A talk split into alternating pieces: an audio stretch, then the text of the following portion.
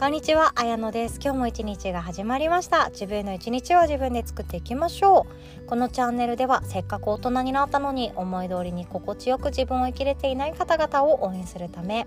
ヨガやマインドフルネス講師、手相カウンセラー、繊細さんのためのビジネスサポーターでもある私、あやのが、ウェルビーにヘルシーに生きるヒントを一日一つお届けしております。今日はですね、セルフコーチングが意外と使えるの巻ということで、セルフコーチングやってみてあ意外と便利じゃないっていう発見があったのでそれをシェアさせていただくシンプルな回となっております。ね、コーチングってだいぶ今のこの社会って聞き慣れたかなっていうか知ってる方も多いと思うんですけどコーチングっていうのはコーチがいるコーチをしてもらう導いてもらうっていうような意味ですよね。でセルフコーチングっていうことなので自分で自分をコーチングするっていうことなんですよ。私は個人的にはセルフコンサルとかセルフカウンセリングって結構好きなんですよ。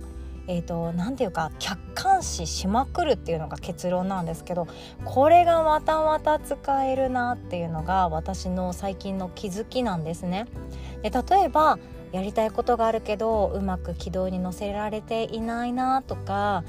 私自身本当に成長が今スローペースになっていて嫌だな不安だなとか周りの人と比べて私なんか置いていかれている気がするとか本当はもっとこんなパフォーマンスできたいのにそうなれてない自分が嫌だとかいろいろあるかもしれないんですけれどもこのセルフコーチングっていうものを1個使ってみてはいかがでしょうかっていう提案の回なんですね。でコーチングって何かっていうと対話をもとに相手の話を聞きながら相手が目標達成したいところに導いてあげるっていうのがコーチングなんですよ。テニスのコーチとかスイミングのコーチっていうのは対話ではなくってがっつり指導ですよね。そうだよね。鍼灸したいんだよね。鍼灸したいんだったらクロールのこの瞬間に顔をクッと肘の方向を向けて息継ぎしようかって言われて娘はよく分かんなくって今クロールで止まってます。なんかクロールの息継ぎの仕方がさまよっていて肘って言われたけど体の軸がぶれるんだよね。あのコーチの言い方が分かんないとかなんかすごく悶々とされておられました。まあでもこれは彼女の問題なのでほっといてるんですけど。そう。習い事のコーチってああいう感じです。ヨガのインストラクターは、えっと、ちょっと違うんですよね。それぞれのヨガをするけれどもただリードしていく。でそして助けてあげる時には何かヒントを提供するっていうことを同じ時間を共有していくものだと思ってるのでちょっと違うニュアンスかなと思うんですけどコーチっていうのはそうゴールが1個あるんですよ。その相手が成し遂げたいものとか見てみたい世界とか一つのその何でしょうね山の山頂たどり着きたいところそこに行くまでにコーチっていう人が一人いていろんな質問を投げかけてくれるわけなんですよね。あなたそれでいいの？っていう抽象的なところもあればどうしてそれ食べたの？なんかダイエット中だったよねどうしてそれ食べたの食べないって言ってなかったっけなるほどね。そういうことね。ちょっとそういう日も大事だよねそうだよね。食べたくなるよね？パフェみたいな 感じで、えーと質問していくっていう感じだと思うんですよ。なのでコーチって答えを出さない人物だと思ってるんですね。そう答え出さないんですよカウンセラーもそうなんですけど基本的に質問とかのやり取りをしている時に相手の中に答えがあってその答えを相手がその相手自身の口から私のこの感情ってこういう言葉だなって表現していくのをお手伝いしていくそんな感じかなって思ってるんですね。でコーチングはもうちょっとポジティブなワードです。ポジティブっていうとなんかいい雰囲気なんですけどそうじゃなくてあの前向きってことですね。どんどん進めましょうとか。ゴールあの山ってあなた決めたよね。あの山に行くまでにもうちょっとやり取りしようよみたいなそんな感じかなって思うんですよ。でこれを最近私自分に使ってみたんですね。自分に質問投げかけるっていうことなんですよ。これまでは客観的に自分のことを見ていや私ってこういう正統派のヨガインストラクターじゃないよなとか、えっと、ポッドキャストの配信させていただいてる内容とかも本当はこういう話もしてみたいけどいや私多分違うよなとか日常の中でも今 PTA っていう団体に入らせていただいてて結構楽しいんですけどその何でしょう先輩ママさんたちが輪ができていてその中で私は一番新人なので下っ端で初めてのことだらけで質問の嵐を今させていただいているんですけどその時の立ち位置もなんか知ってることがあってもえそれ知ってるっていう雰囲気を醸し出すよりかも客観的に見て多分可愛い新人さんっていう立ち位置の方が いいよなーっていうあざといポジションの取り方をしたり知ってるわけなんですよね。そうやって毎日やりこなしておりますでもこうやって客観的に見ていくだけだと私はえこっちの方がいいよねそうだよねとか、えーと、鏡ってないけれども鏡がない空間だったとしても自分に鏡があるかのように、うん、今の私はこっちの服がいいかなとか今の表情私こっちの方がいいかな。今の話し方こっちの方がいいよねっていう感じで自分でコンサルしたり自分でカウンセリングしたりっていうことはあったんですけど自分でそういやコーチングしてないなって思ったんですね。で聞きました自分に質問。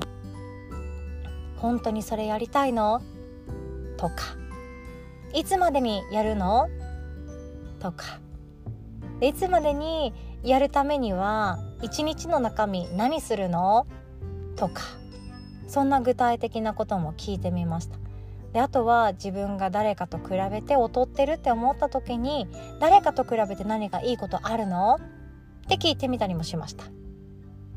自分の中からいろんな答え出てくるんですよ。是非とも聞いてみてください自分自身に。誰かに「あの山登りたいんだよね。そうだよね。じゃあさこの質問するよ」っていう流れで自分に聞いてみてください。ああいう理想の自分像があるんだよね。そういう生き方したいんだよね。そういう働き方してみたいんだよね。じゃあさ質問するよっていう後に自分に対して質問してみてください。なんでそれやりたいの？とかえ本当にそれやりたいんだったら1日の中で1時間使って何かした方がいいんじゃないかな何かできることある？であったりもしこれから何かを学ぶとしたらどういうものがあるかな？でそしてそれって本当に必要な学びかな？お財布大丈夫？とかもね大事だったりするわけなんですよね。自分に対していろいろ質問してみると自分の本質的なところがちょっとだけ見えてきます。聞こえてきます。ああ私これ興味があるふりをしていたけど全然興味がなかったんだに気づけたりあの山登りたいとかあの目標達成したいって思ってたけどあれ私もこの目標興味なくなってしまってるどうしようとか。達成するのがただの自分のイベントの一つになってるけどそんなに達成したいなんて思ってないんだよなっていう事実に気づくこともあるかもしれないですよね。そうこれ私のクライアントさんに多いんですけど結婚したいです。てあといい仕事に就きたいですっておっしゃってくださっていた方が私とセッションした帰り道にある一言。私結婚したくないってことに気づきました。であったり今の仕事がどれだけ自分に合っていて幸せかに気づいちゃいました。であったりして自分のもう持っていて本当は早く気づいた方が良かったけど周りの人たちによって惑わされている本質的なところそれに気づいていくことができる。それが自分に質問を投げかけることだと思っています。私自身この最近自分に質問を投げかけるっていうのを、まあ、電車で移動する時間があったのでその時にやってみたらいろんなものが出てきました。誰かに対してコーチングするっていうことはあるけど自分に対してコーチングしてなかったなって本当思ったんですね。めちゃくちゃおすすめなので是非ともやってみてください。例えばあなたが1年後ありたい自分の理想像があったとしてそれが一つの山ですよね。そこに行き着くためにあなたはこれから何をした方がいいと思っていますか？これ一つ質問ですね。そしてその1年後の自分の理想像にたどり着くために1日の中で何をした方がいいって思ってますか？もうこのたった2つの質問だけでも毎日の中身がガラリと変わるんですよ。5年後10年後に海外と日本の2拠点生活をしたいとか東京と軽井沢の2拠点生活をしたいとか私だったら大阪と四国の2拠点生活ガチでしたいと思ってるんですよね。そうなった時にじゃあ必要なものっていうのは何か？もしかしたら物理的な拘束をできる限り減らして収入その食べるためのお金を稼いでいくようなやり方を安定させた方がいいっていう事実であったりあとは住む場所はどういうところがいいかっていう情報を仕入れることであったりいつかっていうものを決めた瞬間登る山を決めた瞬間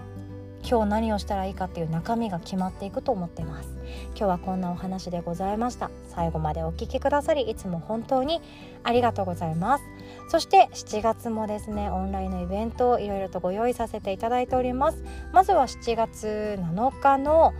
金曜日の夜ですね。聞く力探究講座今回はカウンセラーやセラピストさんといった仕事として聞く力を使う方あとはこれから聞く力を使っていきたいなって思ってる方に是非ともご参加いただけたらなと思っております。そしてその翌日の朝ですね。マヤ歴っていうものを使って家族のご縁を学んでいこうよっていう回です。私マヤ歴ってほんと知らなかったんですけど知れば知るほど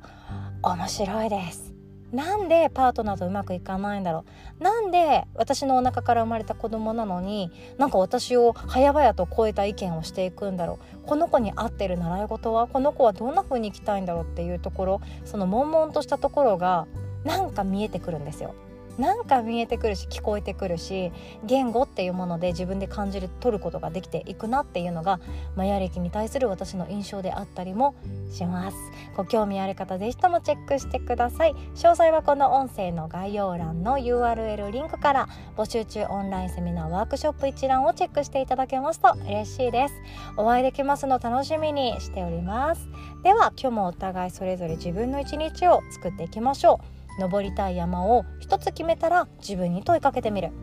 じゃあそこ登るために何がいるって感じですね。ではおしまい。